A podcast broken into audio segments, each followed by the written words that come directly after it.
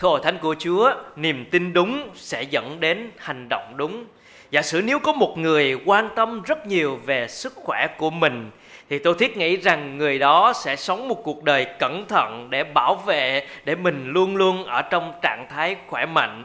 Nếu một người nghĩ rằng hôn nhân rất quan trọng đối với họ, thì họ sẽ dành thời gian để vun đắp, xây dựng gia đình riêng của mình để giữ được một cuộc hôn nhân hạnh phúc. Còn nếu một người nghĩ rằng tiền bạc là tất cả dành cho cuộc đời của họ, thì họ sẽ bất chấp mọi điều chỉ để có thể sống và kiếm thật nhiều tiền mà thôi. Cho nên suy nghĩ như thế nào niềm tin như thế nào sẽ dẫn đến lối sống và hành động như thế ấy. Và là một cơ đốc nhân chúng ta cần có một niềm tin đúng đắn đức tin đúng đắn dựa trên lẽ thật của chúa để chúng ta có thể sống một cuộc đời đúng đắn đẹp lòng ngài. Và thưa hội thánh của Chúa, niềm tin đúng đắn đó dựa trên lời của Đức Chúa Trời, trên lẽ thật, trên giáo lý chân chính đã được viết ra ở trong Kinh Thánh và đó cũng chính là yếu tố sống còn của một hội thánh. Đó là nền tảng căn bản của một hội thánh, nền tảng căn bản đức tin của mỗi một tín hữu và yếu tố sống còn của đời sống chúng ta. Chúng ta biết rằng hiện nay rất nhiều sự dạy dỗ sai trật đang len lỏi vào trong hội thánh. Không phải là bên ngoài hội thánh, mà bên trong hội thánh đang dạy dỗ rất nhiều những giáo lý sai trật không phải là những điều sai hoàn toàn, mà là những điều gần đúng với kinh thánh mà thôi. Vì vậy chúng ta phải cẩn thận trước những giáo lý giả, những giáo lý sai trật, những giáo sư giả đang len lỏi vào trong cộng đồng cơ đốc. Và chúng ta cũng thấy các trang mạng, internet, youtube đang lan tràn và chia sẻ rất nhiều bài giảng không đúng với lẽ thật kinh thánh. Vì vậy, chúng ta cần phải học lời của chúa trong sự dạy dỗ của kinh thánh để chúng ta có thể bảo vệ hội thánh ở trong lẽ thật của ngài. Và đó cũng chính là mục đích của lá thư mà Phaolô đã gửi cho Timôthê, người con yêu dấu của mình. Và chúng ta bắt đầu với, ở đây, với điều đầu tiên, đó là chúng ta cần rao giảng lẽ thật. Điều đầu tiên chúng ta học buổi sáng hôm nay trong việc bảo vệ hội thánh đó là phải rao giảng lẽ thật. Bắt đầu với câu 3, như ta đã khuyên dạy con lúc ta đi Macedonia, con hãy ở lại Epheso để truyền bảo một số người không được dạy một giáo lý nào khác, cũng đừng bận tâm đến những chuyện huyễn hoặc và những gia phả bất tận là những thứ gây ra tranh cãi hơn là mở mang công việc của Đức Chúa Trời trong đức tin. Chúng ta đọc câu này để thấy được bối cảnh ở đây. Lúc bấy giờ sau khi Phaolô ở trong tù mà chúng ta đã học trong thư tín Philip đó thì trong khoảng thời gian ở trong tù thì Phaolô cũng viết một số thư tín khác, trong đó có cả thư tín gửi cho hội thánh Epheso. Nhưng sau khi được thả ra thì Phaolô bắt đầu chuyến viếng thăm của mình, ông đến tại Epheso. Và lúc bấy giờ thì Phaolô nhìn thấy tại hội thánh Epheso có những giáo sư giả, có những sự dạy dỗ sai trật tại hội thánh Epheso. Phaolô không yên tâm để rời khỏi hội thánh Epheso đi thăm các hội thánh khác nếu không có một người ở lại Epheso để giảng dạy rao giảng lẽ thật. Vì vậy cho nên Phaolô nói rằng khi ta đi Macedonia, ta đã để con ở lại Epheso. Timôthê một người học trò trung tín của Phaolô và của Chúa Giêsu, ông đã vâng phục Phaolô để ở lại Epheso và Phaolô có một cái mạng lệnh để truyền cho Timôthê cần phải làm tại hội thánh Epheso để bảo vệ hội thánh. Đó là ta truyền bảo cho con, phải truyền bảo một số người không được dạy một giáo lý nào khác. Điều này có nghĩa là tại hội thánh Epheso lúc bấy giờ đã có một số người đang dạy dỗ một giáo lý khác ngoài giáo lý chân chính mà Phaolô đã truyền dạy có một số người không phải bên ngoài mà là bên trong hội thánh Epheso đang giảng dạy những giáo lý không phải là giáo lý chân chính, đang rao giảng không phải là lẽ thật của Chúa, đang rao giảng những điều sai trật mà Timôthê cần phải ở lại để chấn chỉnh lại những điều đó, khuyên bảo những người những người đó và sửa họ lại trong con đường đúng đắn. Cho nên đó là lý do mà chúng ta nói rằng Timôthê là một người trẻ ở một hội thánh Epheso với một bối cảnh đầy thách thức và khó khăn.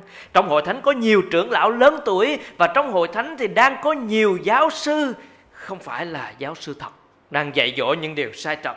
Cho nên Timôthê cần phải chấn chỉnh lại cần phải khuyên bảo truyền bảo cho những người đó không được dạy dỗ những giáo lý khác. Cái chữ truyền bảo mà Phaolô giờ dùng ở đây á, là một cái chữ trong quân sự là một mệnh lệnh cần phải được thi hành cho nên chúng ta thấy rằng đây là một điều rất quan trọng mà Phaolô cần nhấn mạnh một số người phải dừng lại không được trao giảng một giáo lý khác Giáo lý khác có nghĩa là một tinh lành khác, một phúc âm khác, một tinh lành không trọn vẹn, một phúc âm không trọn vẹn, không đúng đắn với kinh thánh. Và cái dấu hiệu để nhận biết những giáo lý khác đó là gì? Ở đây đó là ông nói Phaolô nói với Timôthê đó là cũng phải răng bảo những người đó, đừng có bận tâm đến những chuyện huyễn hoặc và những gia phạm bất tận là những thứ gây ra tranh cãi hơn là mở mang công việc của Đức Chúa Trời trong đức tin. Điều đó có nghĩa là bối cảnh thời bấy giờ đang có những tà giáo, những giáo lý sai trật và những thầy dạy sai trật đang hướng đến những chuyện huyễn hoặc và những gia phả bất tận. Chuyện huyễn hoặc có nghĩa là những chuyện tưởng tượng lên, những chuyện thần thoại và lúc bấy giờ ở tại Epheso mang văn hóa của Hy Lạp rất nhiều câu chuyện thần thoại và những người tin Chúa cũng muốn nghe những câu chuyện đó và muốn gia rao giảng những câu chuyện thần thoại đó, những điều không đúng với lẽ thật của Kinh Thánh, đó là những chuyện thần thoại, những chuyện tưởng tượng lên hoặc là những giấc mơ mà mình cho rằng đó là sự thật. Rồi gia phả bất tận là gì? Đó là những người a yêu thích kinh thánh cựu ước, nhưng lại dùng kinh thánh cựu ước để giảng giải về những gia phả, truy ra những cái gia phả trong kinh thánh, nhưng không hướng đến phúc âm của Chúa Giêsu ở trong tân ước. Và đó là những điều gây nên sự tranh cãi.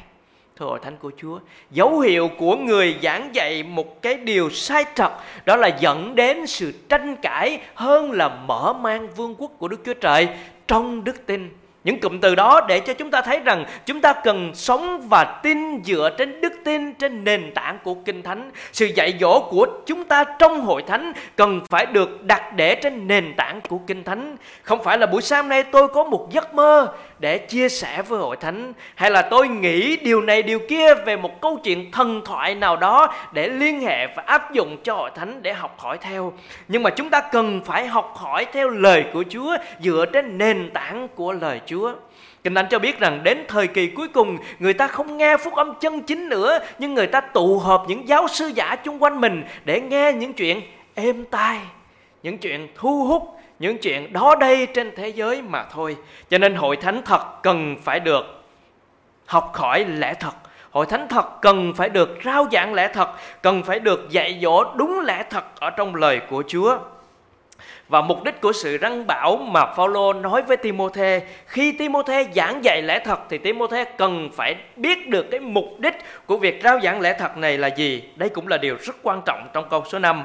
Mục đích của việc răng bảo là tình yêu thương đến từ tấm lòng trong sạch, lương tâm trong sáng và đức tin chân thần, đức tin chân thành.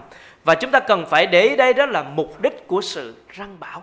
Mục đích của việc rao giảng lời Chúa, mục đích của việc dạy dỗ lẫn nhau trong hội thánh của Ngài, sống theo kinh thánh, mục đích đó là tình yêu thương. Mục đích đó phải đạt đến chỗ để chúng ta yêu thương anh em mình, nâng đỡ anh em mình. Tình yêu thương đó phát xuất từ có ba cái điểm dấu hiệu nhận biết ở đây đó là tấm lòng trong sạch, lương tâm trong sáng và đức tin chân thành. Ba yếu tố này là yếu tố đo lường của người giảng dạy. Người giảng dạy cần phải đo lường chính mình rằng có tấm lòng trong sạch không, có lương tâm trong sáng không và có đức tin chân thành nơi chúa hay không. Và ba yếu tố đo lường đó của người giảng dạy. Và sau đó thì hội thánh sẽ nhìn biết trong việc đó là tình yêu thương mà bày tỏ ra bên ngoài cho nên chúng ta cũng cần hiểu được trong hội thánh của Chúa mục đích của việc răng bảo, truyền dạy, trao giảng lẽ thật đó là phải đến từ tình yêu thương. Phải có tình yêu thương để gây dựng, khích lệ, nâng đỡ và sửa lại những người sai trật để có thể sống đúng đắn đẹp lòng Chúa. Cho nên chúng ta cần để ý những điều đó trong hội thánh của Ngài. Và chúng ta cũng cần nhận biết cái sự tương phản của người giáo rao giảng thật và người rao giảng giả, giáo sư thật và giáo sư giả, phúc âm thật và phúc âm giả có luôn luôn có những sự khác biệt và chúng ta cần phải để ý. Câu số 6, số 7 thì nói về một cái nhóm người đang rao giảng giáo lý giả ở đây. Đó là một số người đi chệch mục đích đó đã xa vào những cuộc tranh luận rỗng tuếch họ muốn làm thầy dạy luật mà không hiểu lời mình nói hoặc điều mình quả quyết có nghĩa là có một số người đã đi chệch mục đích của tình yêu thương, có một số người đi chệch ra khỏi mục đích để răng bảo hội thánh trong việc sống đúng đắn, bằng những những người đó chỉ đem đến những việc tranh luận rỗng tuếch mà thôi. Cho nên nếu không phải dạy dỗ trên lẽ thật nền tảng của lời Chúa, không hướng đến lẽ thật. Lẽ thật là gì? Lẽ thật đó chính là Chúa Giêsu Chúa Giêsu nói rằng ta là đường đi lẽ thật hay là chân lý và sự sống. Không bởi Chúa Giêsu thì không ai đến cùng Cha. Nếu chúng ta không giảng về Chúa Giêsu, chúng ta chỉ giảng về những điều khác mà thôi thì hãy cẩn thận vì đôi khi đó không phải là lẽ thật thưa tánh của Chúa. Nếu sứ điệp không có Chúa Giêsu thì chúng ta phải cẩn thận với những sứ điệp đó. Vì Chúa Giêsu chính là lẽ thật. Cho nên rao giảng lẽ thật có nghĩa là rao giảng về Chúa Giêsu. Và nếu một số người đi chệch mục đích đó, đi chệch về việc rao giảng đó dẫn đến sự tranh cãi, chúng ta có thể giảng nhiều điều, nhưng nếu không có Chúa Giêsu thì chúng ta phải cẩn thận rằng đó có phải là lẽ thật hay không. Ngày hôm nay rất nhiều người giảng về một Đức Chúa Trời yêu thương. Ngày hôm nay có rất nhiều người giảng về một Đức Chúa Trời chữa lành. Rất nhiều người giảng về một Đức Chúa Trời ban cho sự giàu có thịnh vượng. Nhưng nếu dừng lại ở đó thì đó không phải là phúc âm. Phúc âm phải giảng rằng Đức Chúa Trời là yêu thương, nhưng Đức Chúa Trời yêu thương bằng cách ban con một của Ngài là Chúa Giêsu đến thế gian này. Cho nên nếu chỉ Đức Chúa Trời yêu thương, Đức Chúa Trời ban phước, Đức Chúa Trời ban thịnh vượng giàu có Chúa chữa lành mà thôi. Nhưng nếu không có Chúa Giêsu thì đó chưa phải là phúc âm thưa thánh của Chúa. Chúng ta cần phải cẩn thận trước những điều đó. Có một người nói rằng các giáo sư giả phải nêm thêm vào sứ điệp của họ hai gia vị không thể thiếu để thu hút khách hàng đó là chữa lành và giàu có. Cho nên nếu chỉ có chữa lành và giàu có mà không có Chúa Giêsu thì phải cẩn thận.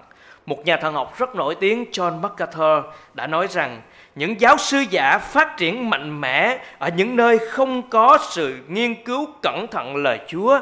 Đó là lý do tại sao rất nhiều người trong số họ dựng trại trong những môi trường nơi có rất ít hoặc không có sự phân biệt theo Kinh Thánh, nơi lời Đức Chúa Trời không gì khác hơn là một phần bổ sung cho những kinh nghiệm cá nhân, cho chuyện vặt vảnh và dùng để tô điểm. Cho nên chúng ta cẩn thận những môi trường đó. Những giáo sư giả sẽ phát triển mạnh mẽ ở những nơi, những môi trường không có sự nghiên cứu cẩn thận về lời Chúa. Ở những nơi mà chỉ giảng về những kinh nghiệm cá nhân, những chuyện vặt vảnh mà không có Chúa Giêsu ở trong đó.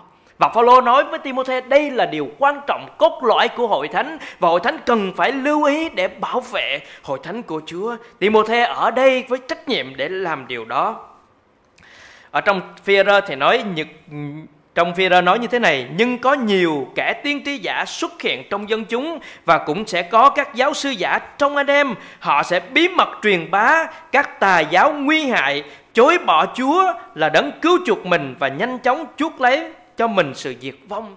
Cho nên một sứ điệp không có Chúa Giêsu là một sứ điệp mà chúng ta cần phải cảnh giác luôn luôn là như vậy. Và cũng cần nhận biết rằng những giáo sư giả, và chúng ta cần phân biệt, đó là không phải giữa điều đúng và điều sai mà thôi. Nhưng đôi khi chúng ta cần phải phân biệt một giáo sư giả, đó là những điều đúng và những điều gần đúng.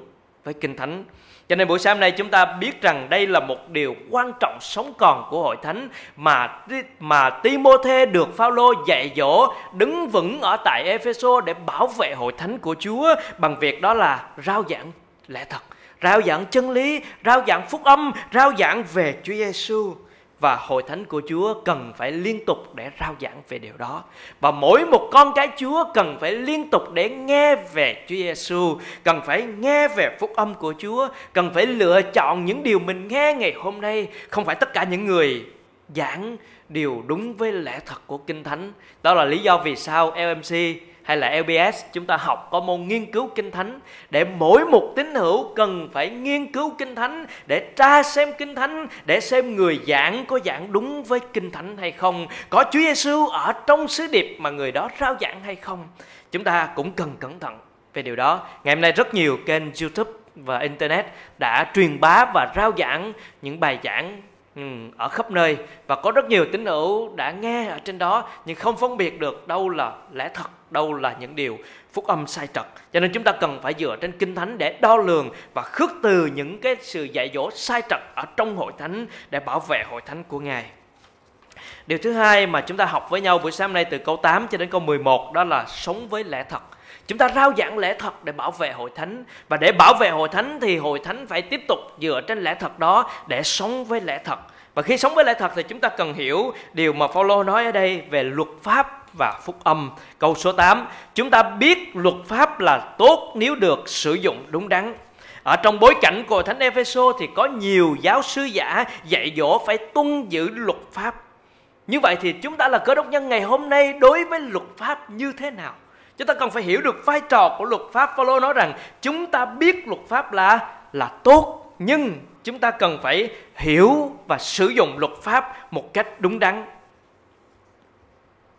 Chúng ta cần phải hiểu rằng luật pháp là tốt nhưng sử dụng một cách đúng đắn, hiểu rõ vai trò của luật pháp vì chúng ta biết rằng luật pháp là hướng dẫn chúng ta nhưng luật pháp không cứu được chúng ta. Luật pháp chỉ bày tỏ cho chúng ta biết mình là tội nhân nhưng không có giải pháp. Và những người sống dưới luật pháp thì không có phương cách để cứu chuộc. Những người sống dưới luật pháp thì luôn mặc cảm về tội lỗi, luôn nỗ lực, luôn cố gắng nhưng kết quả thì không được gì cả. Cho nên chúng ta cần phải cẩn thận với những người dạy dỗ về luật pháp. Và câu số 9, số 10 cho chúng ta biết về luật pháp như thế nào. Và biết rằng luật pháp đã được đặt ra không phải cho người công chính mà cho kẻ phạm pháp và phản nghịch, những kẻ vô luân và tội lỗi, những kẻ bất khiết và phàm tục, những kẻ giết cha mẹ và giết người, những kẻ tà dâm và đồng tính luyến ái, những kẻ buôn người, nói dối, khai mang và tất cả những gì chống lại với giáo lý chân chính. Luật pháp không được đặt ra cho người công chính mà cho những kẻ phạm pháp thưa thánh của Chúa.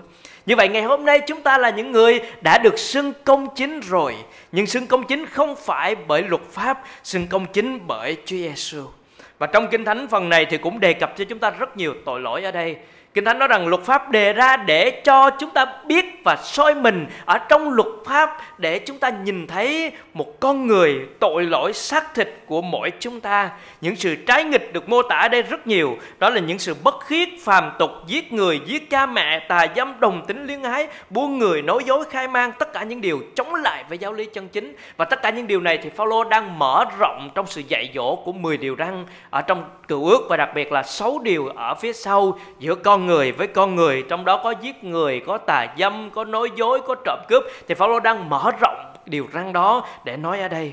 Và trong đó có một cái đề cập mà chúng ta cần lưu ý, đó là đồng tính luyến ái.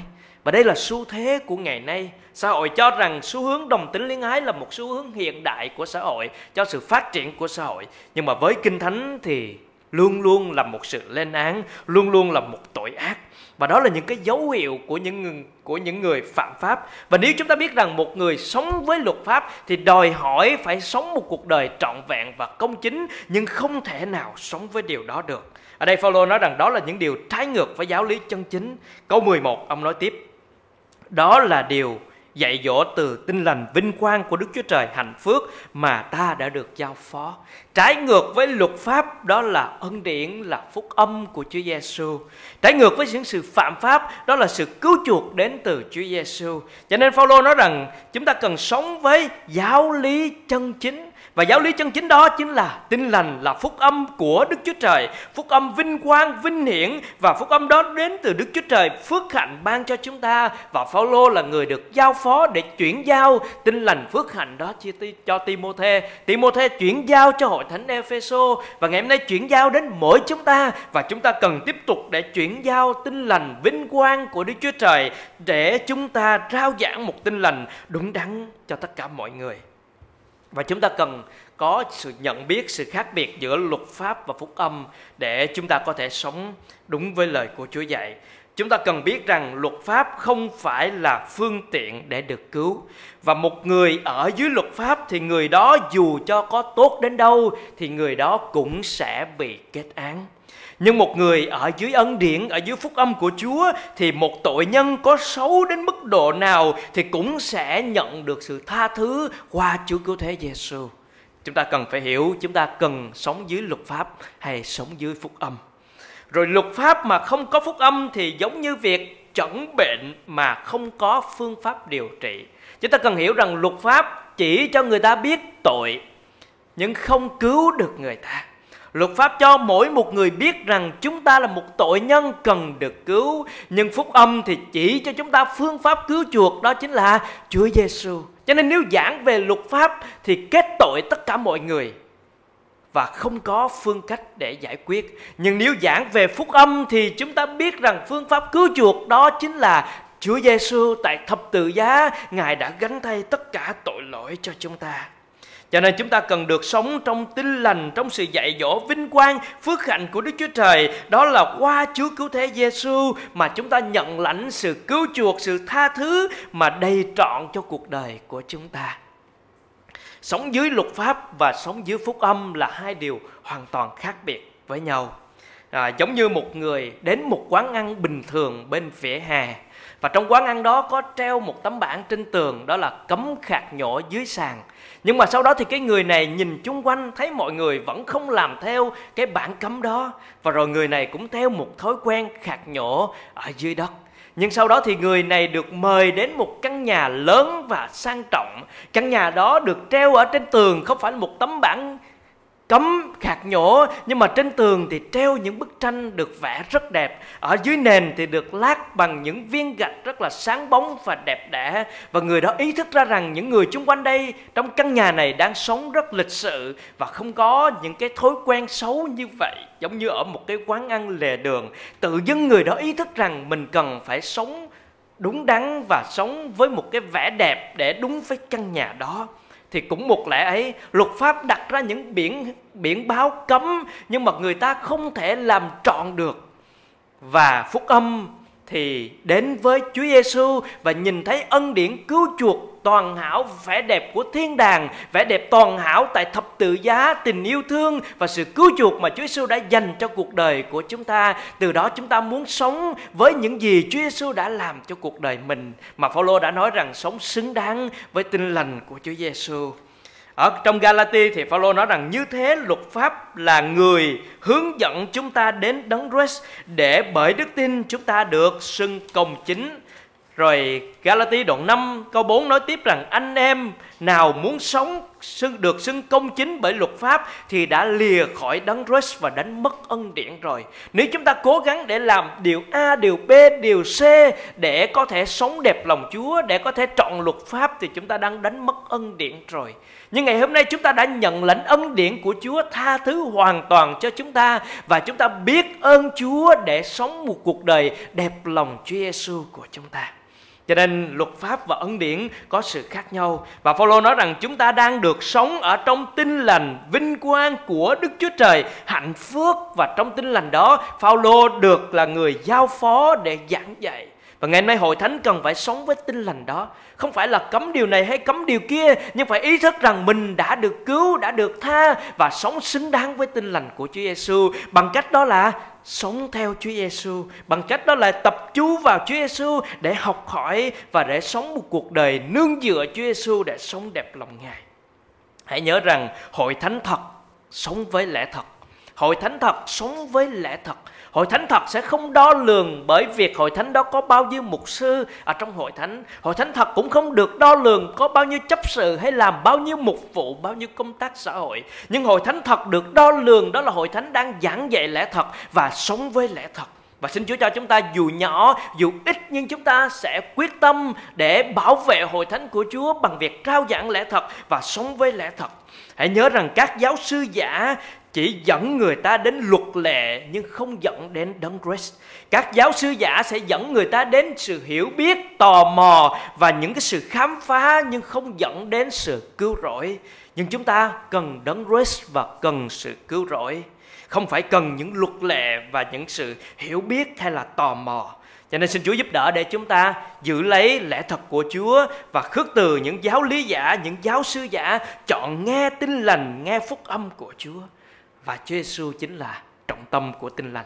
Chúa Giêsu là trọng tâm của phúc âm. Phaolô nói rằng Đức Chúa Giêsu đã đến thế gian cứu vớt kẻ có tội. Đó là lời chắc chắn đáng đem lòng tin trọn vẹn mà nhận lấy. Ngày hôm nay chúng ta nhận lấy phúc âm của Chúa Giêsu, nhận lấy Chúa Giêsu đã từ thiên đàng đến để sống một cuộc đời trọn vẹn cho chúng ta, để chết trên thập tự giá, tha thứ tội lỗi cho chúng ta. Ngài đã sống lại để ban cho chúng ta sự sống đời đời, và chúng ta cần rao giảng về điều đó. Mỗi một sứ điệp chúng ta cần rao giảng cho thân hữu, mỗi một sứ điệp rao giảng trong hội thánh, hướng đến Chúa Giêsu ngài là trọng tâm cuộc đời của chúng ta. Chúng ta rao giảng về Chúa Giêsu và khao khát sống giống như Chúa Giêsu đã sống. Ao ước một cuộc đời chúng ta tập chú vào Chúa Giêsu để sống giống như ngài.